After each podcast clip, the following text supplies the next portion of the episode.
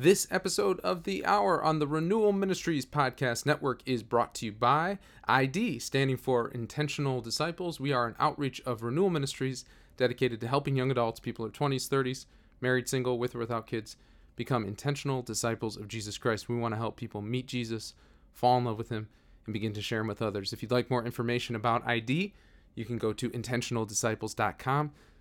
Don't pay too close attention to our website, though. It's under construction. We're kind of actively rebranding and doing some new things, so don't judge us by our website. But if you want a more accurate portrayal of what we're doing, you can go to YouTube, search Intentional Disciples. On Instagram, you can search Intentional Disciples, or go to spiritfilledleadership.com, which is one of our kind of significant offerings right now to help young adults and anyone really live as spirit filled leaders. Okay, today on the podcast, I'm pulling in a segment from something we just did through ID called the Still Small Voice Challenge. It was a five day challenge to help people ignore the noise and hear the voice of God. Each day, for about an hour in the middle of the day, we had a different guest talking about some element of hearing God's voice. And then they had a daily activation, everyone who participated to kind of put into practice whatever it is they learned uh, during the interview. And we had over 3,000 people sign up, and thousands of people go through this five day challenge with us. And the day one started things off great with Father John Burns. He's the Associate Director of Vocations in the Archdiocese of Milwaukee. Just an incredible man of God, incredible priest. And so I thought I would pull the audio from that day, day one of the Still Small Voice Challenge, and share it with all of you. So this is Father John and I talking about what it means to hear the Father's voice, what it means to encounter and listen for the still small voice, and how it can transform our life. And then I close the pod with an inspiring word from the book of Hebrews. So, coming up next, Father John Burns, and then a little inspiring word at the end. But first, as always, my friend, Connor Flanagan.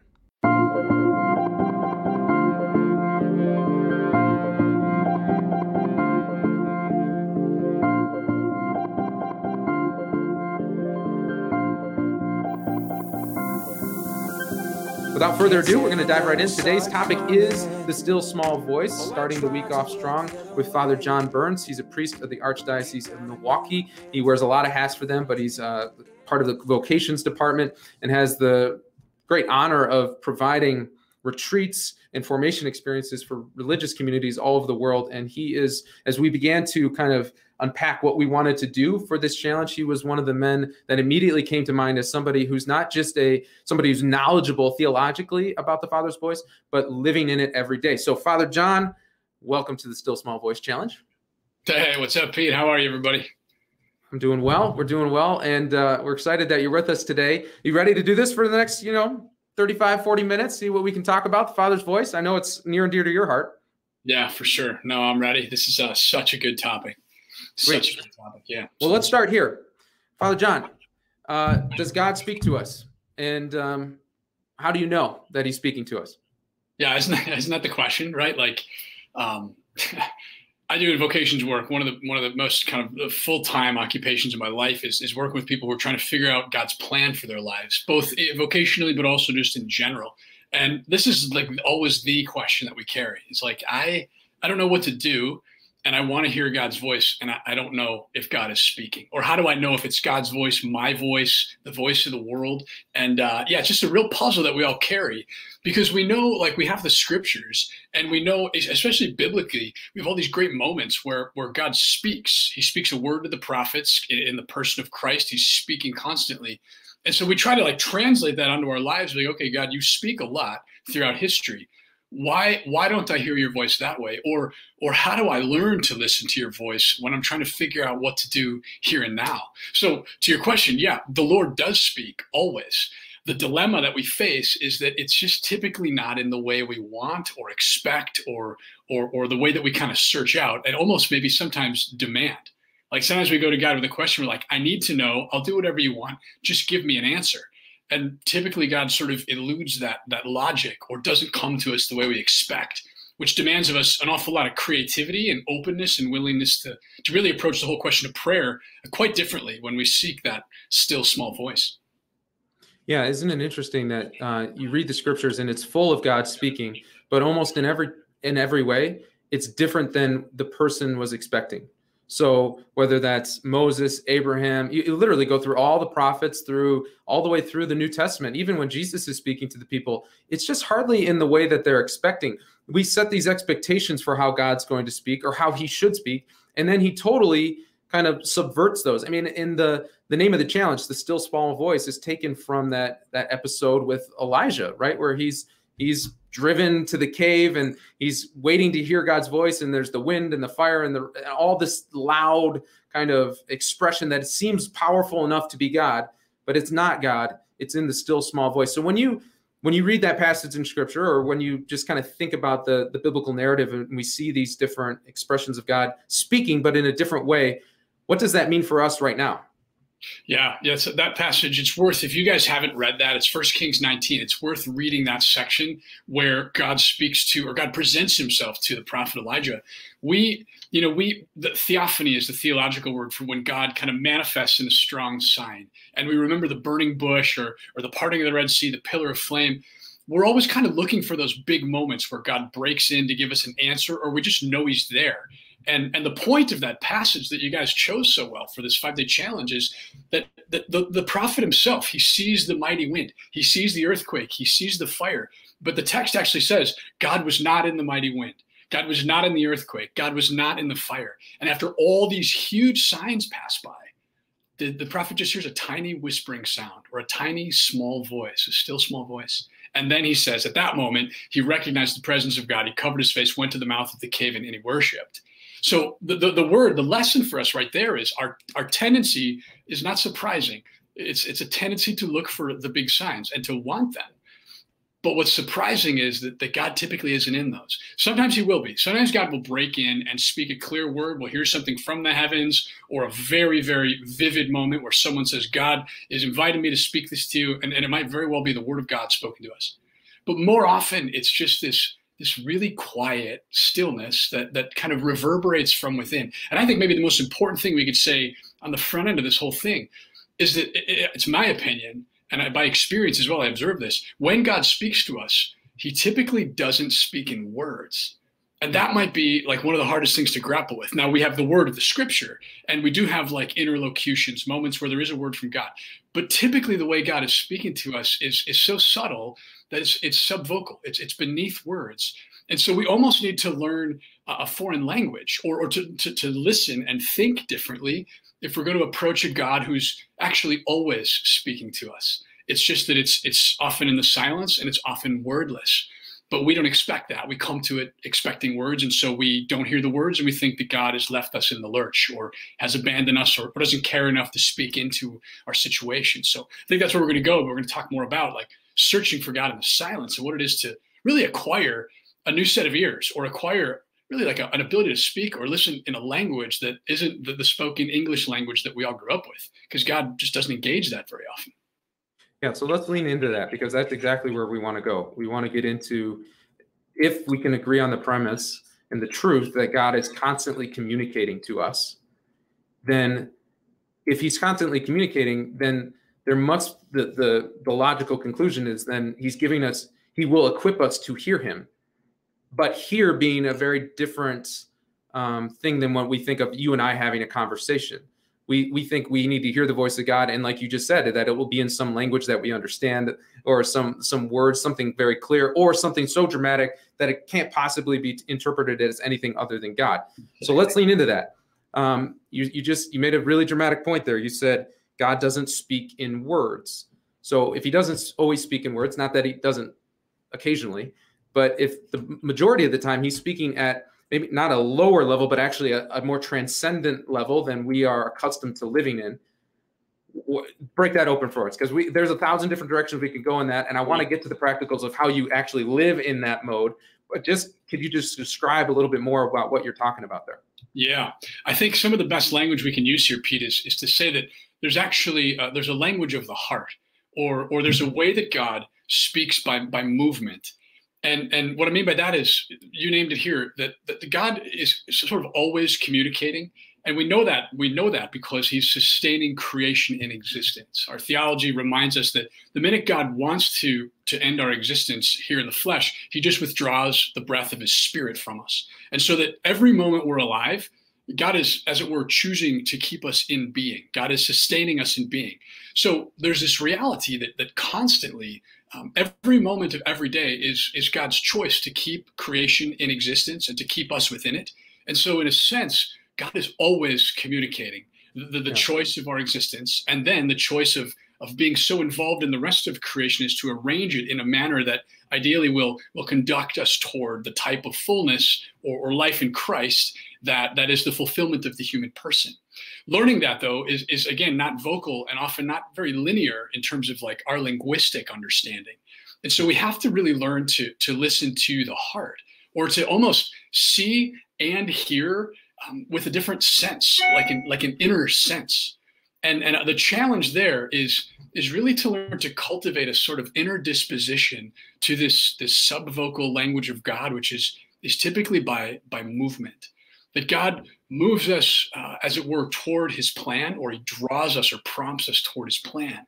And so a word from God might very well just be like a surge toward some goodness or a, a revulsion uh, from or away from something that stands in the way um, of, of where he wants us to go and ultimately what's, what's going to fulfill us. So it's like underneath it's almost like learning.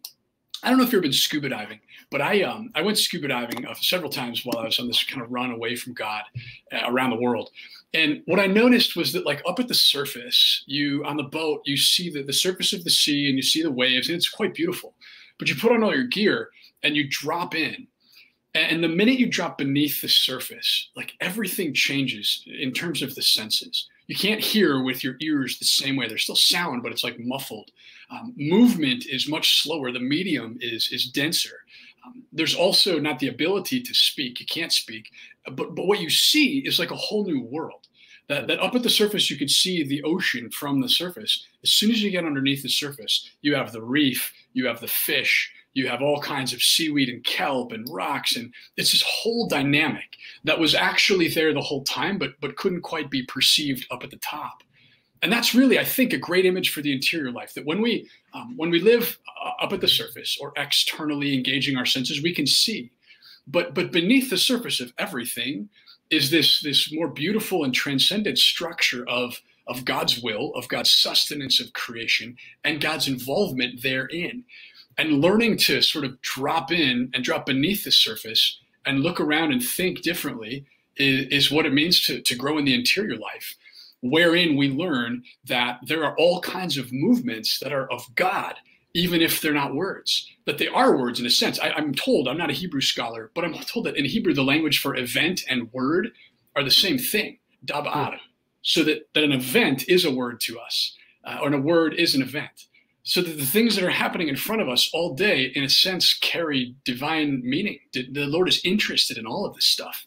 And so what we're doing is learning to kind of comprehend all of created existence as a part of the way that God holds things together and then works to bring them to fullness or to bring about a, a, perfection upon the sculpture, the work of art that he's he's always refining. So it's like it's really a, this is actually about learning an entirely different way of existing, mm-hmm. and that all happens within the heart and and learning how to kind of live out of the deeper places, which demands quieting down our exteriority, quieting down our interiority, and then learning to just breathe with God or to believe that the Spirit actually breathes in us. And in breathing in us, God moves us toward goods and away from things that stand in the way of our good. Yeah, excellent stuff there. And I, I can't wait to get into your perspective on how we actually quiet the exterior and the interior. And I'm going to go out on a limb and say that a vast majority of the people who are doing this with us are here in large part because we want to learn how to quiet the exterior and interior. But if we if we just glance over the point you're making though of God's uh, design of communication, if we just kind of glance over it, it doesn't matter if we if we calm the exterior and the interior. If we don't learn how to calibrate ourselves, kind of vibrate at His touch, and learn how uh, learn the fullness of His communication style, we'll be just as frustrated because we may be in a place of solitude and silence. We may be have stilled ourselves, but if we're not kind of if we don't have eyes to see or ears to hear, it may not matter, you know. And I think there's there's such such a critical point that the very project of creation is God's communication of something. Yeah. I mean, the, literally the word goes out, right? And and things are formed. And then in the incarnation, we have the word made flesh. I mean, everything around us is communicating something. And then anything that is true, good, and beautiful is communicating something of God. It's a question of whether or not we have the, the potential to discern that. And I, I just think um, I'd like you to speak for a moment more on the, the the experience of this or how emotions come into this and i've heard you speak on experience and emotions before and this is why i want you to go here because i think we can either be in two poles one we become so reliant on the experience and the emotion that we we actually are seeking that we are seeking some sort of experience of god or of the emotion of him or we become so confused by them and so skeptical of them that anything that has an experiential quality or emotional experience is not worth paying attention to either. And somewhere there's a balance of life isn't a thing we experience, but it's not the thing we're trying to experience, if that makes sense. Yeah, that's a great. I mean, talk about a, a passion of mine, the, the, passions, you know, and the the integrity of human person. But like what you're getting at there is, um, we find ourselves in a um, a disordered state. That the, the fallen state of man and woman is is is things are sort of chaotic within us the, the language of, of Aquinas and others is that our, our, faculties are at war with each other. And, and this is what Paul talks about when he says, I do not do the things I want and I do the things I do not want. That we, we have desires and passions moving in one direction and then our intellect and will kind of moving in another. And that war is, is a sign of, of our fallen state. And, and woundedness and, and the, the perpetuation of sin further complicates that. But, but kind of a almost like a, a, a amazing solution or like a non-psychological uh, and non, not even a practical solution is the fact that that in the person of Jesus Christ who took up flesh, that war within is not happening. That, that his faculties are not at war with one another. They're, they're perfectly harmonized. So the emotions participate and respond to the intellect, and the will and the intellect and the emotions all work together to move toward the good and away from the evil. So that when we grow into Christ, in any sense, when we contemplate the word, when we, we carve out a, a deeper moral life or cut out some sin, when we turn our attention back to God, when we grow in likeness to Christ, um, the harmonizing feature of grace breaks into us and begins to to pull things back together organizing even our desires around goods and and away from evils. So that there's this real healing effect of grace that's not um, miraculous supernatural um, or uh, outstanding extraordinary healing but is the ordinary process of grace to bring about a harmony of the natural and and the supernatural. So that's a little bit of a sidebar to listening for the voice of god except that when we come to christ in prayer this is what he's coming to us to try to do he wants to to help bring an, an inner harmony an inner peace which includes our emotions so that within christ we can relate to the father the way that, that jesus christ in the flesh does and that the son relates to the father eternally within the trinity. When we're at war with ourselves when when sin has a grapple hold on our hearts when the emotions are chaotic when we live under anxiety and despair it's hard to look up at god and believe that we actually abide there but when we abide in Christ, we, we can't escape, as it were, in Christ, the gaze of the Father, because Christ only lives in the gaze of the Father. So every movement into Christ is actually moving into recognizing how we're beheld by the Father with Christ. And in that, I believe there's this thing that we can't really be scientific about, but Jesus teaches us how to to respond to at the level of the heart to respond to the promptings of grace the breath of the spirit the gaze of the father and this is it's like miraculous because it's not something we acquire or or can get super methodical about. We simply we surrender to christ and invite him to draw us into this way of living that is inseparable from the father and the son within the heart uh, with the father and the spirit within the heart of the son. Yeah that's, that's great. Yeah okay so we're building something here. I like where we're going with this. Um you, you mentioned now prayer okay? So obviously that or maybe not obviously, but the, the point we're getting driving at is that ultimately this communication best lived out or most consistently lived out, maybe, is in our prayer life, is in our interior life. But let's not make an assumption right now. Let's let's before we jump into that, um, define prayer in the sense of when we say prayer now for the rest of this week, what do you want us to be thinking about?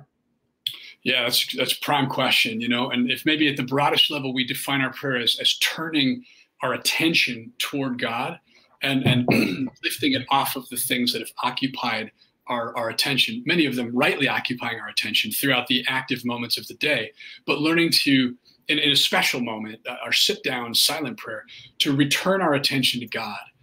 A, a, a, traditional phrase or language word that I love in the in within our theological tradition is that of recollection that a hmm. lot of the saints, and it happened several centuries ago, especially, there was a lot of talk about recollection and being more recollected. You still hear the language like a day of recollection.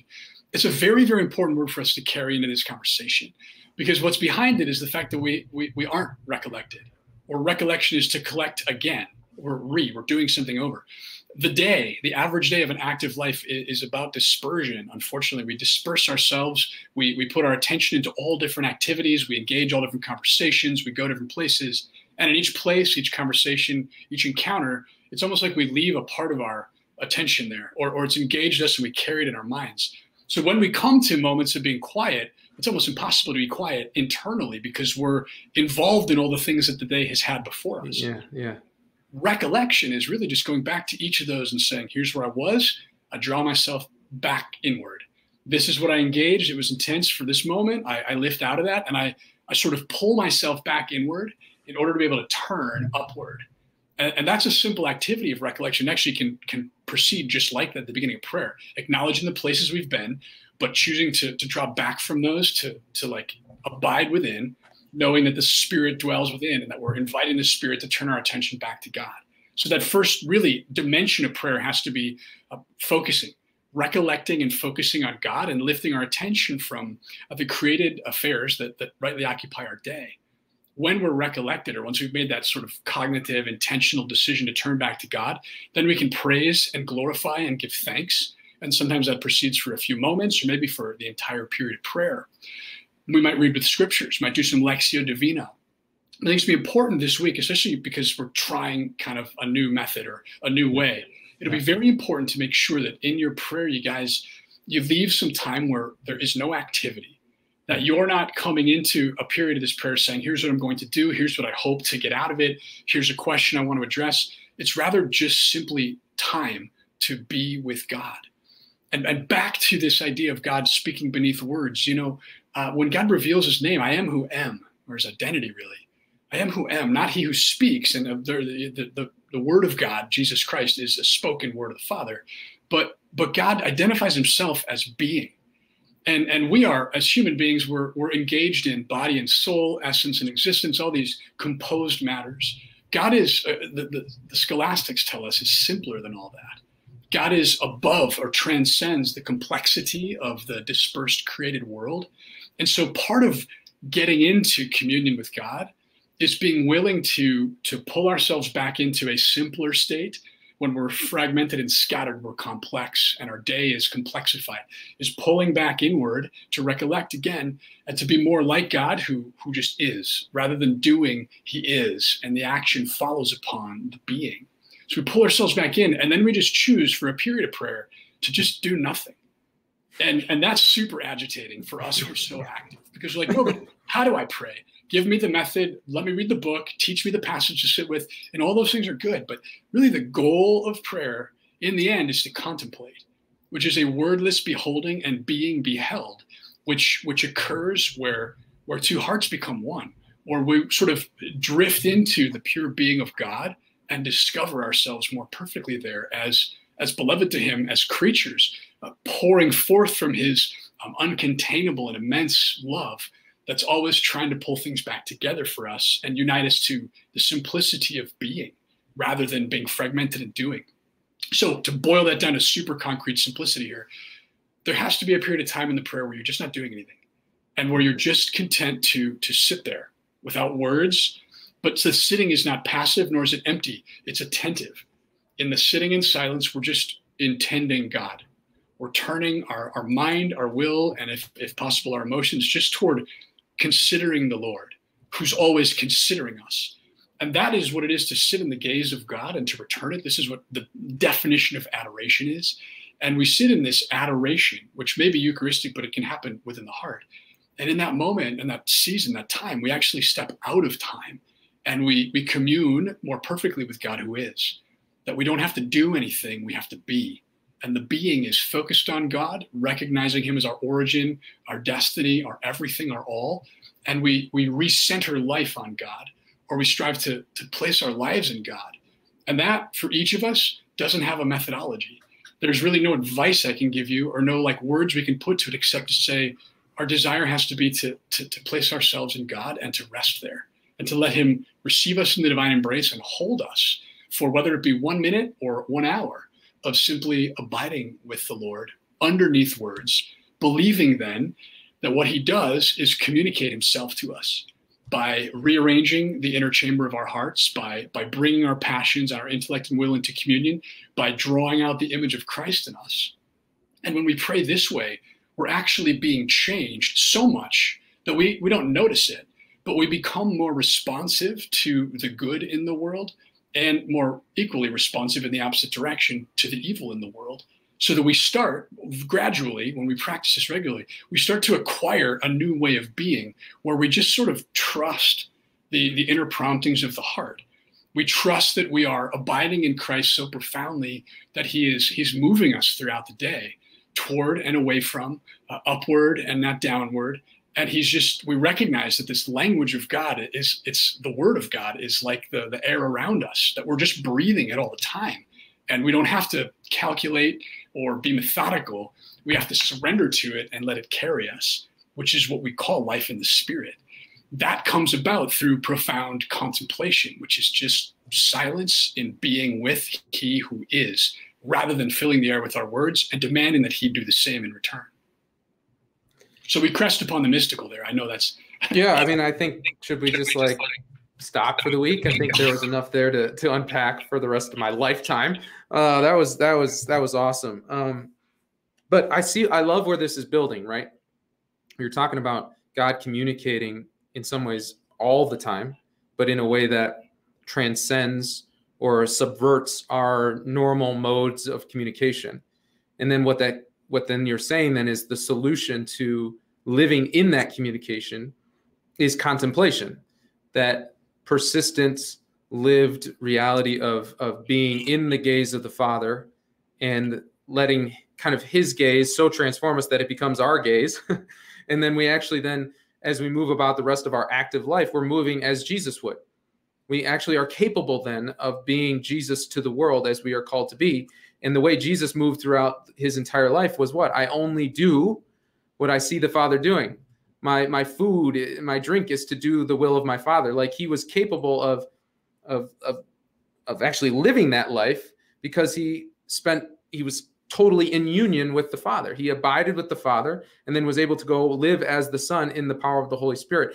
And so contemplation then is not just something then for the the most radical of saints. Uh, in fact, somehow all of us are called into this deep contemplation. And we're we're getting as a promise, we're getting to obstacles to contemplation because that's ultimately what we're going to talk about with the noise. But just what you just described is unbelievably beautiful. But somebody could be listening and saying, that's unbelievably beautiful. I, I've never even come close to tasting that, nor has anyone even invited me into it. You know, I was I, I was very tempted to just ask the question like, why don't we teach this? You know, like why is this not a regular part of of a catechesis in sacramental prep? Because what you just described is such a compelling life compared to the the droll, dry prayer that we're presented most of the time growing up. So I'm not going to ask you that question because that's going down a whole different slippery slope. But I just want, can you keep unpacking contemplation a little bit more so that the normal people out there I'll count myself included. I'll even count you included. Yeah. The normal of us, how do we how do we actually live that? What does that look like to to foster a life of contemplation?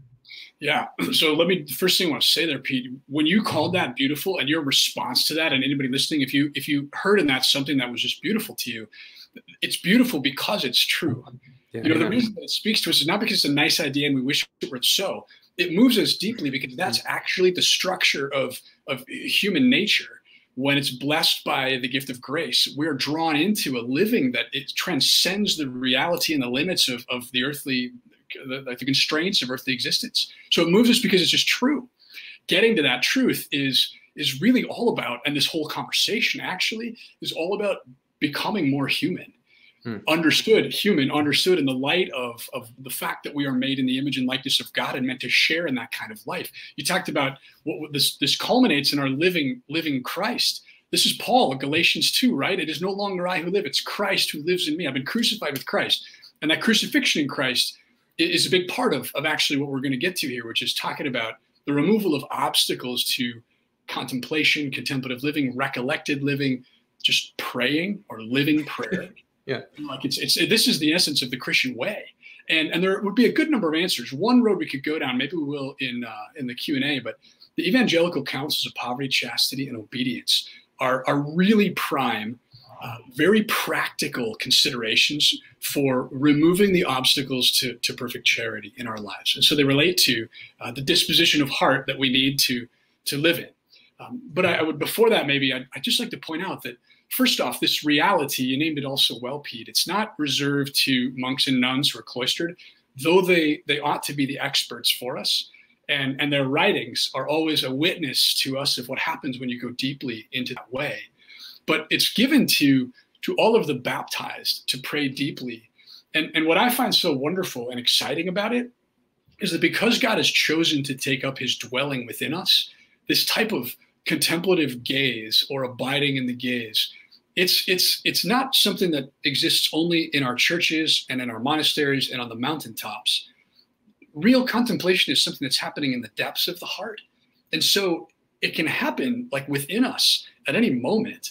Like we only need a, a, couple of seconds in a day to pause, to quiet down, to turn our attention inward, not to gaze at ourselves, but to know that the, the inner chamber of the soul, and this is the Carmelites especially, is claimed by God. It's his dwelling place. So we're not so much when we want to hear God, we want to see God. We're not so much searching out there, again, in the signs, but also in the activities and the places we go. We have to be seeking God within. And, and a part of that is moving through the layers of the heart that are more superficial and exterior, which are cacophonous and, and loud and distracted, pressing gently through those to come to that inner room that Matthew 6 speaks of, where, where Jesus tells us that there's this little place in the center of the soul where the Father sees us in secret. And and that's our cloister that's our cell that's that's the the very core that's the heart. And that's where we we discover god and we begin to learn that from within us he's sort of pulsating outward the type of guidance that is a constant language about how we ought to live and how we ought not live. And so it's learning to sort of live in our deep hearts. Getting there practically speaking requires the cultivation of a, a sort of silence which is exterior but also interior. The exterior one's easier. Like we can find a way to like get into a room in the house where we can close the doors and the windows and not hear as much from outside. But when we get there the loudest thing we find is always our heart because we have so much going on. You know we've just been scrolling through our feed. We've got seven tabs open on the browser. We've got six apps going on the desktop and we're doing seven things at a time. So the mind is scattered and fragmented which again is why that practice of of recollection, of pulling back from all those places to just be and then turn to the Lord. That's an eminently practical spiritual practice that when we when we sort of learn it well in our sit down quiet time, we can undertake it rather quickly, even at the office or down in the basement or you know in the kitchen with like a two second pause like recollect draw inward look upon the lord i see you lord i love you and just sit there for a moment and then go back outward. And we're sort of dipping beneath the surface in order to make sure that that depth is always brought up into the surface. A little more to say maybe about that interior silence or cultivate. Yeah, please. Yeah, that's where that's where I was going next. You're you're right on time. There you go. Go for it. Yeah, it's key because that's the hard one. And um, there's a great book I was reading. I was sharing with you earlier, Pete. It's called Silence, and it's a it's not the one by Cardinal Sarah. It's older and it's written by a Camaldolese hermit. And he was giving these talks to his brother hermits about the importance of of cultivating an inner uh, docility and responsivity to the divine prompting. And he said to do this, we have to be attentive to the way we engage all of our senses and notice like when I eat, how do I eat? Do I just like eat whatever I want, or do I just taste everything that I can? Do I do I indulge a lot in sensory pleasures? If so, my senses of the eyes, the ears, and the mouth are sort of scattered and and noisy. They're they're always seeking after more goods, and so it's harder to quiet down. And this will stir the mind to think more about what's my next meal, what's my next conversation, what song am I going to turn on as soon as this quiet time is over. He says we sort of have to push back a little bit on that and sort of mortify the senses. Like I'm not going to listen to music for a day uh, to observe what that does to my inner silence. I'm going to abstain or fast today or mortify my taste, maybe just choose blander foods or, or leave aside some of my favorite items throughout the day to notice like, does this free me up to be more attentive to things that I can't see? Uh, I'm going to limit maybe my screen time or the amount of things I have open on my desktop or even on my phone, like just one thing at a time. Noticing as we do these things, we become more focused. And this is how we always lived before technology. And I'll tell you a, a, quick example of where I see the difference really manifest. I do a lot of work with Mother Teresa's sisters, and I just was out on retreat with them in the Bronx. And the talks we were giving, I was giving some talks with uh, my friend, Sister Miriam. We would speak for an hour and a half straight. And the sisters could be completely tuned in the entire time without drifting off, without wandering off, without breaking attention span. And I was like, what is that? And I think it honestly comes from the fact that they live a very, very poor life they don't have any technology. There's no TV in their houses. They don't even have mirrors in their houses. Ladies, imagine that like no mirror. Uh, they, they don't have many of these things that are, are contributing to our scatteredness. And so they're just able to tune in and attend and, and really behold what's happening in front of them. Now, we're not supposed to live that way unless God calls us to it. But we can learn from them like, okay, when someone has carved out a certain freedom around all of their senses, they're more able to attend to the person as well as the event and ultimately and always to God, who is within the person and within all of the events. And so they have an easier time entering in. And I just think it's worth for all of us asking, like, how do I engage my senses? What am I, how, how am I letting my mind run fast or free? How am I letting myself just do whatever I want instead of sort of disciplining my will? How am I loading up with all this stuff that kind of is loud interiorly? And if there's a lot of that, I can get concrete and I can set up a sort of daily plan. I'm going to do a little bit less of this. I'm going to carve this out. I'm going to give that up. And it's not toward negation or the idea of just like suffering more. Yeah. It's actually toward disposing us to to attend better to that which can't be seen, but which is even more real and is beneath everything that can be seen, to to walk by faith and not by sight. Yeah, I think there's there's a kind of a I think we we are we're all aware of the noises in our life. I, th- I think it's it's the rare person who's not kind of aware that things are threatening their attention, and that most people I talk to are, are pretty aware that we are scattered. You know, the, the tabs on the screen or the the I'm entering the silence, but I'm going to have a song playing in the background just because I don't want to be like too silent, or you know, or even the examples that you gave of just being scattered in our thinking. I think I think a lot of people would raise their hand if they if you ask them, do you live that way? And then I think what would also be interesting is it's not usually very difficult to think of ways to counteract that. Like some of the examples you gave are, are not like radical in their uniqueness or their creativity. It's like, but what's radical is the decision to actually do that and to have the discipline and even like the the developed skill to choose that consistently, which would then develop into a, a sort of virtue to be able to to choose those things. I think what and so I don't want to put that aside and say like that's not as important because it is really important to actually make those decisions and then live in those and develop the disciplines to to do the things you were talking about and to just get real with yourself you know? Like if you have a if you have an issue with spending too much time on facebook on your phone well delete facebook off your phone you know which is ironic because we invited everyone to join our facebook group but you get the point. Like if you have issues with these things there are some very practical things. I think the the, the areas that sometimes are less obvious and therefore less obvious to know the solution to are the the noises that come from a wounded heart where we have wounds in our lives that were either self-imposed through sin or some decisions we've made or some sort of external thing that has deeply cracked and splintered our heart.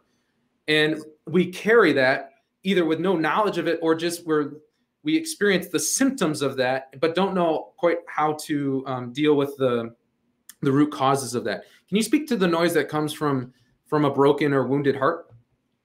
Yeah, it's that's a great question. Be a, another huge topic, but just yeah. to be kind of succinct about it, I mean, what what a wound is, and, and even physically, when we're sick, there's a the body or the soul are telling us that there's disorder here, that that something that used to be here, order or health, has been uh, put asunder.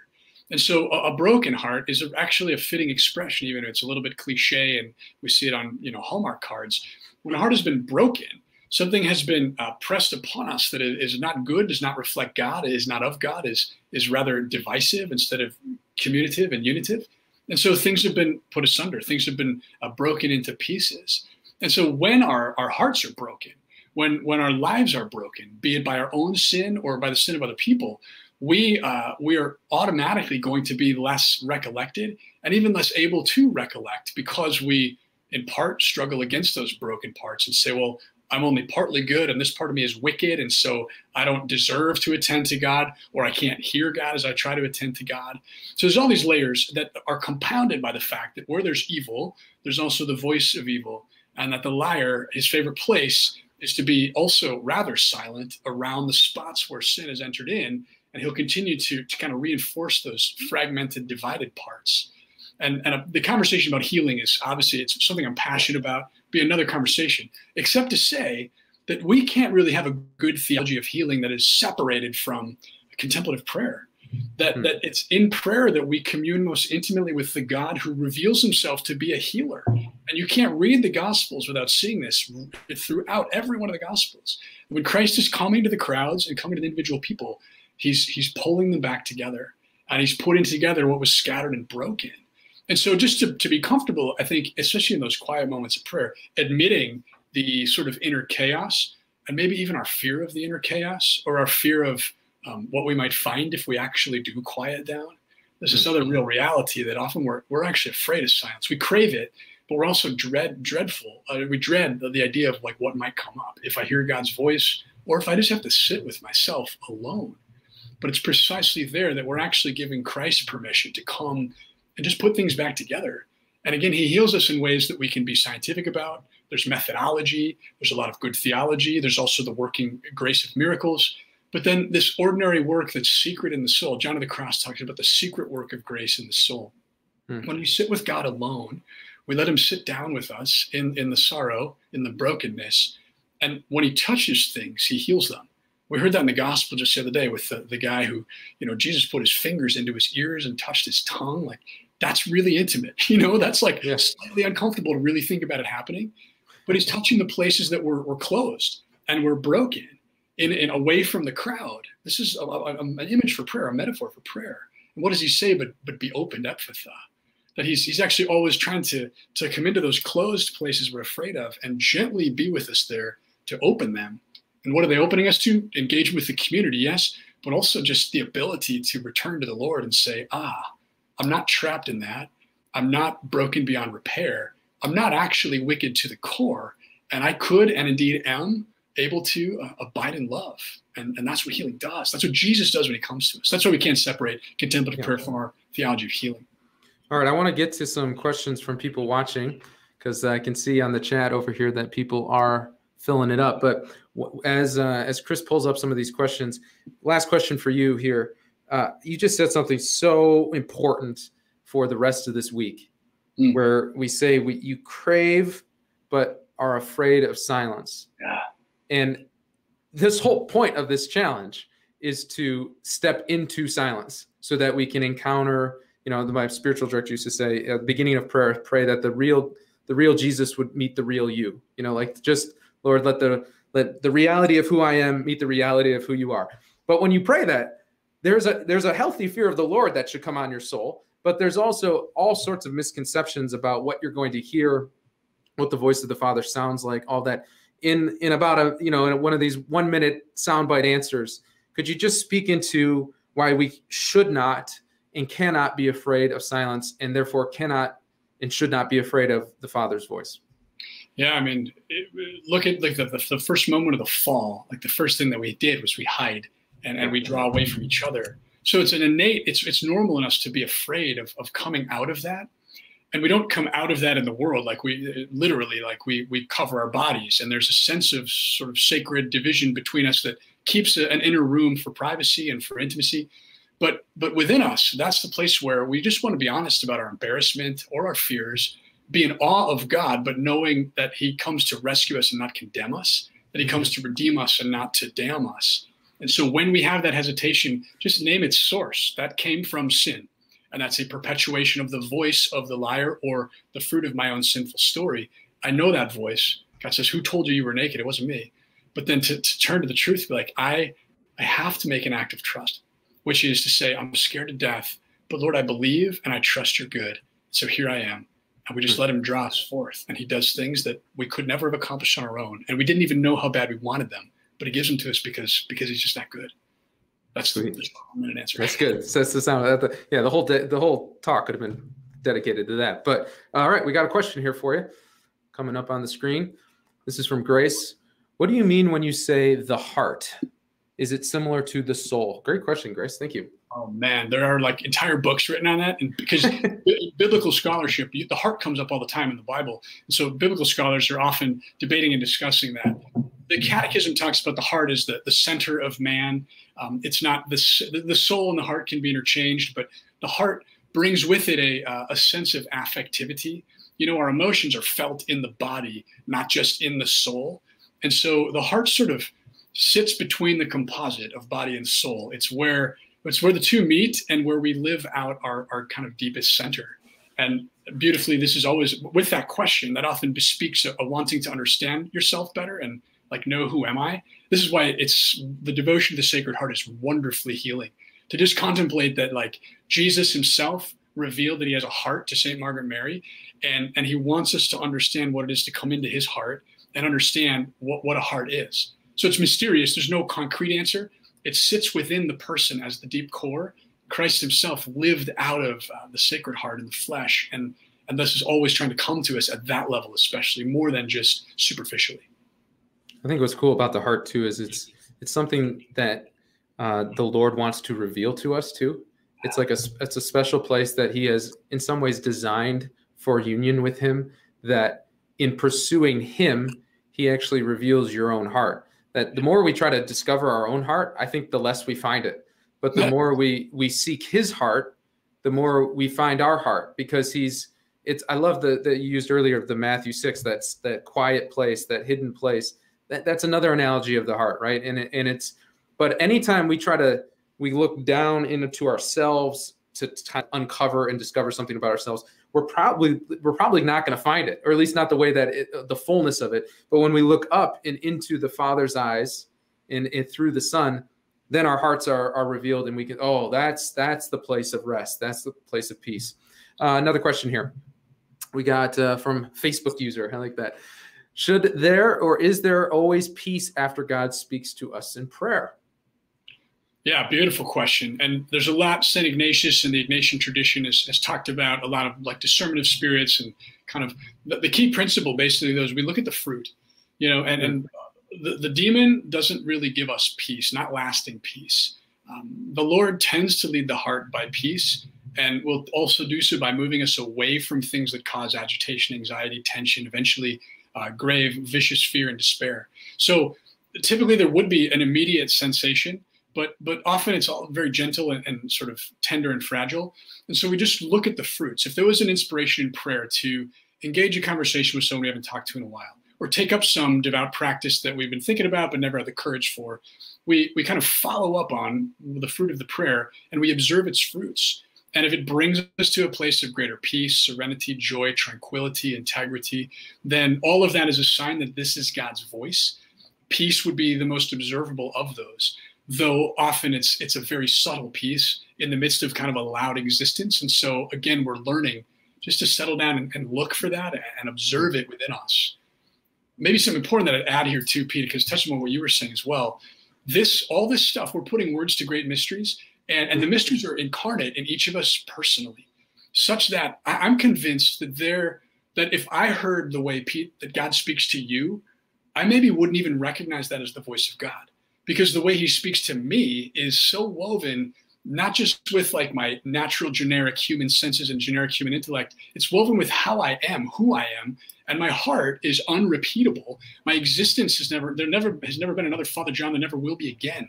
So there's this deeply personal reality to the way that god speaks to us and the way we hear him that we can only offer each other counsel to a certain degree and then we sort of have to bow down in reverence before the other as they they acknowledge their growth in in learning to live in the spirit and listen for god because God only speaks to us within the context of who we actually are. Each of us is unrepeatable. In a way, we could say the voice of God is unrepeatably personal. And he speaks to each one of you in a way that is only for you. And, and you hear God and will learn to hear God better and better in a way that's just yours and his, because the dialogue of love between God and the soul is actually just that intimate, deep, and personal. And so there's this great adventure about, as you said, hmm. learning yourself, getting to know yourself, which is also getting to know how God speaks to you, not as a generic human person, but deeply personally. And I just find that enthralling and Cap is so exciting, you know? Yeah. Well, and I find it very humbling too to think that the Lord doesn't just have some generic method of communication uh, for the for all of humankind, but actually takes the time, if you will, takes the the effort to communicate uniquely, and then in His divine wisdom, He communicates uniquely and communally. So then you have things like the sacraments, where He's He's drawing all of us together to to in a united way experience His gaze, which is also what we need because we're deep, deeply human. If it was just subsetted, you know, if each of one of us was just this own little unit on the path towards union with God, that wouldn't work either. So there's this beautiful mystery of the the individualization and personalization within the context of uh, a, a, grand story and experience that we're all drawn into. Um, yeah, good stuff. Do we have, we have more questions here? Perfect compliment there, man. That's awesome. Sweet. All right, here we go. We got another question. This is from Emma. Oh, hey, Emma. How do you know, how do we know if good movements promptings are of the Lord or our own desires or thoughts? Does this simply become clear with experience, or will it require further discernment? All right, you're talking to the discernment master here. So go ahead, discernment man. A great question, Emma. And it's um, the, the the trick answer, or the answer you wouldn't expect, is actually lies in the life of virtue.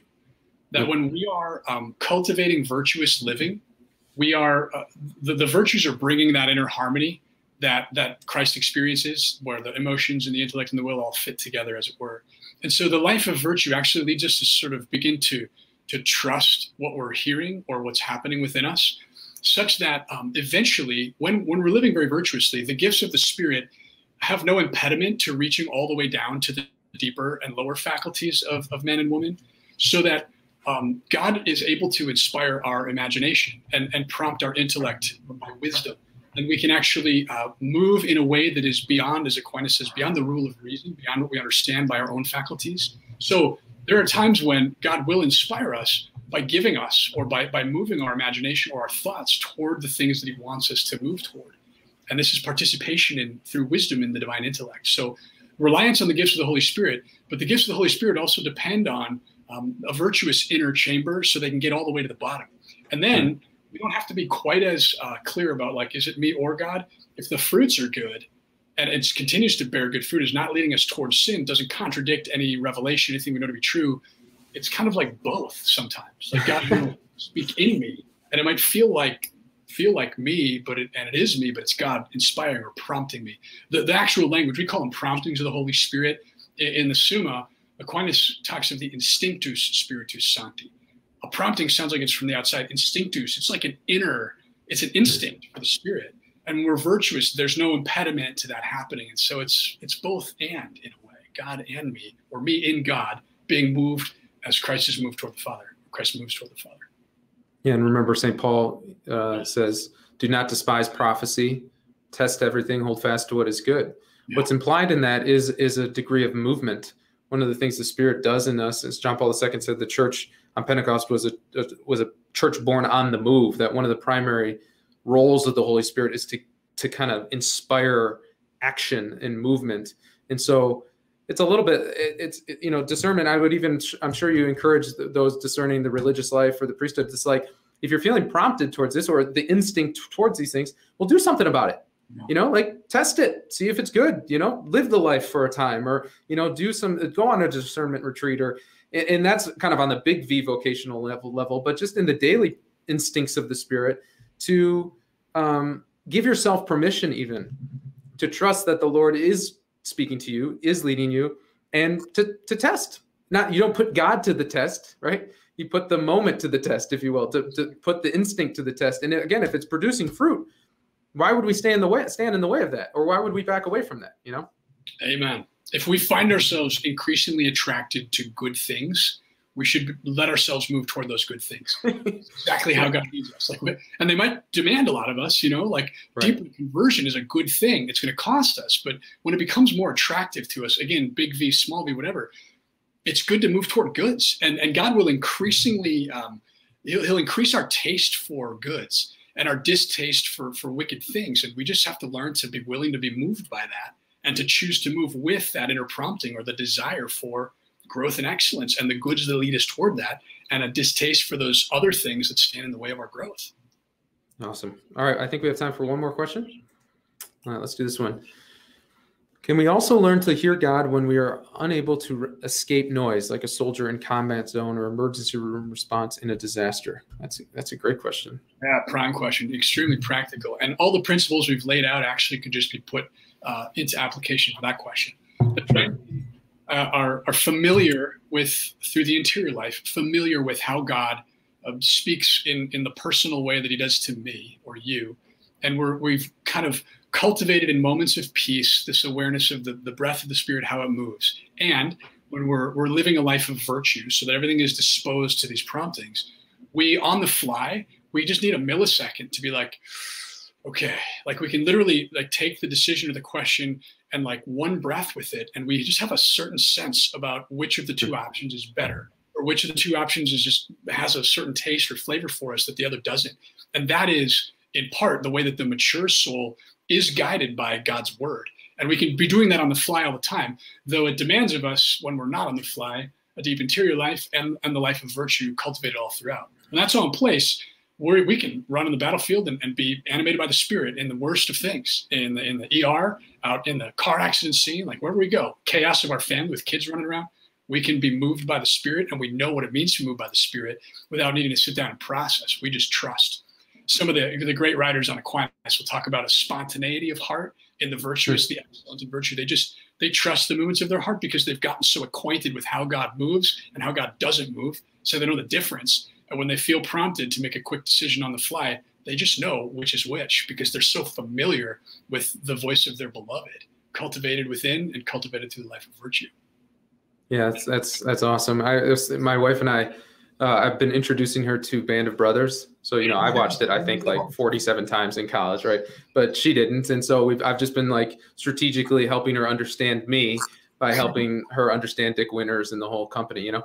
But to this question, like the reason they could respond on the battlefield to each other and with hand signals and with glances to know what each guy should do was because of the time spent training, running up and down Currahee and doing the whole thing together created the environment for that spontaneous in the, the heat of battle being able to immediately know what the others should be doing. And it also draws to mind on a more theological level you know being faithful in little things the lord will then allow you to, to, to bigger things. And so like the more we're faithful in the consistency of prayer and the small, still times of prayer, the more we'll have to draw on uh, when those big moments come.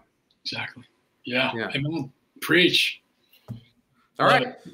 Well, hey, day one of the Still Small Voice Challenge is, is wrapping up here. But Father John, it's been a pleasure. I could have done this for another couple hours. Uh, I don't know about you, but I, I was thoroughly. My notebook is is chicken scratch at this point, but full of notes. I just so appreciate you taking the time today, the, the depth of your wisdom, and uh, just sh- sharing your heart with us today. I, uh, thanks very much. Amen. Gift to be with all of you. May this, I'll be praying throughout these five days and joining you guys in that. But yeah, let's let this actually be something that isn't just a set of talks and ideas, but it gets all the way to the core because God's always trying to change us and He wants to transform us in grace. And we're the only thing really that tends to stand in the way. So let's do this. Amen. Amen. All right. Father John, thanks so much. God bless you. All right, that was Father John Burns, like I said, from the Still Small Voice Challenge, the five day challenge we did with ID for anyone who wanted to ignore the noise and uh, have a tangible experience of hearing the voice of God over a five day stretch. We had several other guests throughout the week that I will be sprinkling in in the podcast because each conversation was was really blessed, and uh, I want to share it with all of you. We'll be doing more challenges in the future, so if you're interested in learning more, uh, go to idchallenges.com. The only one up there right now is the Still Small Voice Challenge, but that's where you'll find it moving forward. So I had an interesting experience uh, just just yesterday. uh, it was a Monday, and our team meeting, now that some of the restrictions in Michigan are a little bit looser, if you will, we decided to go to uh, Sweetwater's Cafe in Ann Arbor and sit outside on the porch and have a coffee and have our weekly team meeting. And I felt earlier in the day I had been part of a little Bible study with uh, Joey McCoy, Peter Herbeck, and Ralph Martin. We're going through the New Testament, just kind of different books at a time, looking for different themes and mainly focusing on just what does Jesus say about himself? What do the scriptures say about Jesus? What's the the conditions for salvation? What is the full gospel message that we feel called to share with the world? If if uh, if people aren't coming to faith, is it a combination of not hearing it? Is it a problem with the message? Is it what's going on with that? And so we're just kind of poking around through the New Testament, trying to uncover some of what the what the apostles preached and what Jesus actually said. And so we found ourselves in the, the letter to the Hebrews, and the so that's what was on my mind, and I'm going to get to what is in Hebrews. But the strangest thing happened to me. So our, we wrapped up our team meeting, and then uh, the team went on their way, and I decided to stay at the coffee shop for a few more minutes uh, to to just answer some emails and whatnot. And I'm just sitting there, and I had my Bible out because uh, I had just finished. Part of our team meeting every week is a little inspiration from me, I guess, a little sense from the Lord of what He's saying to our team, and I'd I'd use this passage from Hebrews, and all of a sudden a guy walks by, and he glances down and he says, "Hey, what book is that?" Referring to my Bible, and I say, "Oh, it's it's a Bible."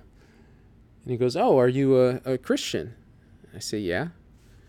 And he kind of just pauses and looks at me. and goes, "Can I ask you some questions?" And I'm not making this up. Like talk about an evangelist dream scenario. A guy just walking by just says, "Hey, can I ask you questions about Christianity?" And I was like, "Yeah, sit down." so we start to talk, and it was just really interesting. Very interesting backstory of being raised in a Jewish family, um, coming to believe for himself that nothing uh, about what they believed was what he wanted to believe, and self-described as a pagan he actually said, I believe in paganism. I said, What do you mean by that? He said, he said, Well, you know, pagans. I was like, No, I don't know. Like, what, what is that? And so he kind of was like, Well, it's a combination of the Greek gods and Nordic gods and different things like that. And I said, All right, cool. And then I said, Do you, do you believe it's true? And he said, No. I said, Well, then why do you, why do you say you believe in it if you don't believe it's true? He said, Well, because I just want something to form a framework of a belief and a system to to live off of. And I just thought, wow, that's interesting. Like what what does that mean? How how do you ascribe to something but not believe it's true? And we, and so that was one angle that was really interesting and but what became really clear as we started to, I started to press a little bit about uh, Jesus and answering my questions about the the primacy of Jesus for salvation and him being the way, the truth, and the life, and his bold claims about himself to, to be God. At one point, I said, Have you ever read the New Testament? Have you ever read the Gospels? He said, No. Because the way he was describing Christians, and it was interesting, the, his biggest beef with Catholics was that we weren't bold enough, that we didn't stand up for ourselves enough, that he felt like we didn't really kind of uh, advocate for ourselves enough in the public square. And I thought, have you have you read the Jesus of the New Testament? And he said, no. I said, I think you should do that because I think you'll find that the Jesus there is is a little different than often what he is uh, portrayed as in the church. And I think sometimes Christians are a poor representation of who Jesus really is and what he really stands for and what he really said. And so we had this awesome conversation. I, I tried as best as possible to kind of lead him into some gospel proclamation of, of who Jesus is and what he does for us and his love for us. And I asked him a question. I said, if if it were possible to meet God, would you want to? And he kind of hemmed and hawed. And, and I was about to kind of say, hey, you know, would you like to pray together? Because I believe that God is here right now, that Jesus is here right now, and that he wants to have a relationship with you. And I was fully expecting to kind of have this bold moment, if you will.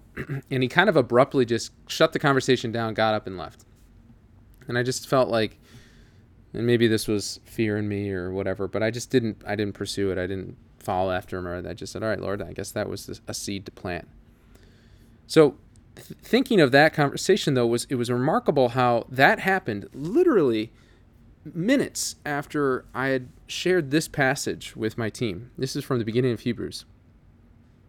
In many and various ways, God spoke of old to our fathers by the prophets, but in these days he has spoken to us by his Son, whom he appointed the heir of all things, through whom, through whom also he created the world. Should be noted that the guy I ta- was talking to was a PhD student in theoretical chemistry, so science was important to him. Now listen to this. Jesus reflects the glory of God. He, the author doesn't actually use the name Jesus here, just but he reflects the glory of God and bears the very stamp of his nature, upholding the universe by the word of power, by his word of power, upholding the universe by his word of power. It's just an incredible thing to meditate on that Jesus upholds the universe by his word of power. Literally, physically, the world is sustained by the power of God's word that he holds everything continuously in existence. And then spiritually, the word made flesh that we feed upon sustains us, upholds us spiritually. The word of power keeps everything going. When he had made purification for sins, he sat down at the right hand of the Majesty on high, having become as much superior to angels as the name he has obtained is more excellent than theirs. So I talked about uh, us feeding on the Word of God as it upholds us. And then I skipped ahead to chapter 2. Therefore, we must pay the closer attention to what we have heard, lest we drift away from it. For if the message declared by angels was valid, and every transgression or disobedience received a just retribution, how shall we escape if we neglect such a great salvation? And then here's this key point it was declared at first by the Lord, it was attested to us by those who heard him. And while God also bore witness by signs and wonders and various miracles and by gifts of the Holy Spirit distributed according to his will. So, how was such a great salvation brought to the world? Three ways, three steps declared first by the Lord, attested to by those who heard him, and God bore witness by signs, wonders, various miracles, and gifts of the Holy Spirit. As I was sitting there with this this man, I couldn't help thinking like the Lord has declared something to him, even through his his Jewish upbringing. There, there has been truth that has been planted in his heart, and I could see him pursuing the truth, and he had come to many appropriate conclusions. But what was lacking, and one of the reasons I think he was so eager to talk to me, was he was lacking people in his life who actually believed it, who were living a life consistent with what they believed. He actually said to me at one point, this was a really high compliment. He actually said, You seem really happy. and I was like, Yeah, I am really happy. And he kind of was like, well, why? Like, what about? Like, is it, a, you know, is it because you're trying to do good for the world or whatever? And I was like, no, I'm happy not just because of what God is doing right in this moment, but I'm ultimately happy. I'm ultimately joyful and peaceful because I believe uh, I know what's coming after my death. I went th- I went there with the death problem, right? That we're all going to die.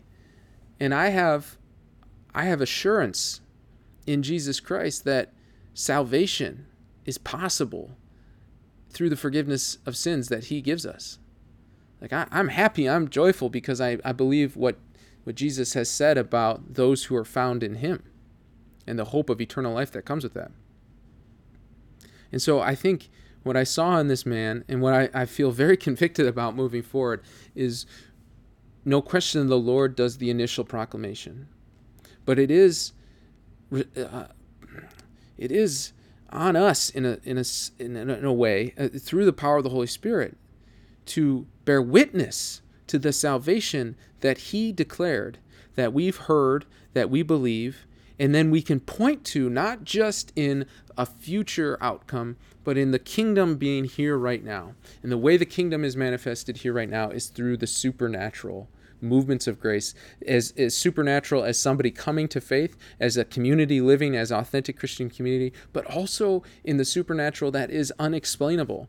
The, the blind literally getting sight, the deaf hearing, the, the lame walking, the, the, the, those those miracles, those great movements of God that we read about in the, the scriptures, but also throughout the whole history of the church, that the proclamation of the word of God comes with power.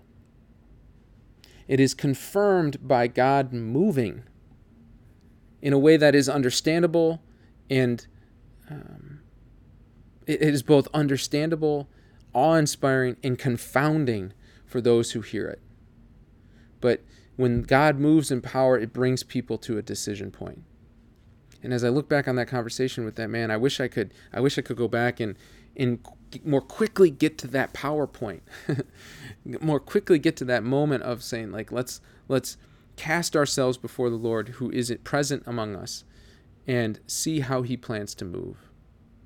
So it was a great moment of encouragement for me that we're, we're on the right track just for this to the Lord to just orchestrate this kind of completely unexpected and random occurrence, but also a great learning experience of okay, the Lord uh, um, proclaims first.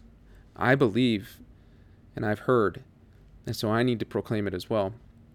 But I not I, I can't back away from, I can't blush at the power of God that comes from this proclamation. And be ready and willing to bring that into the equation as well.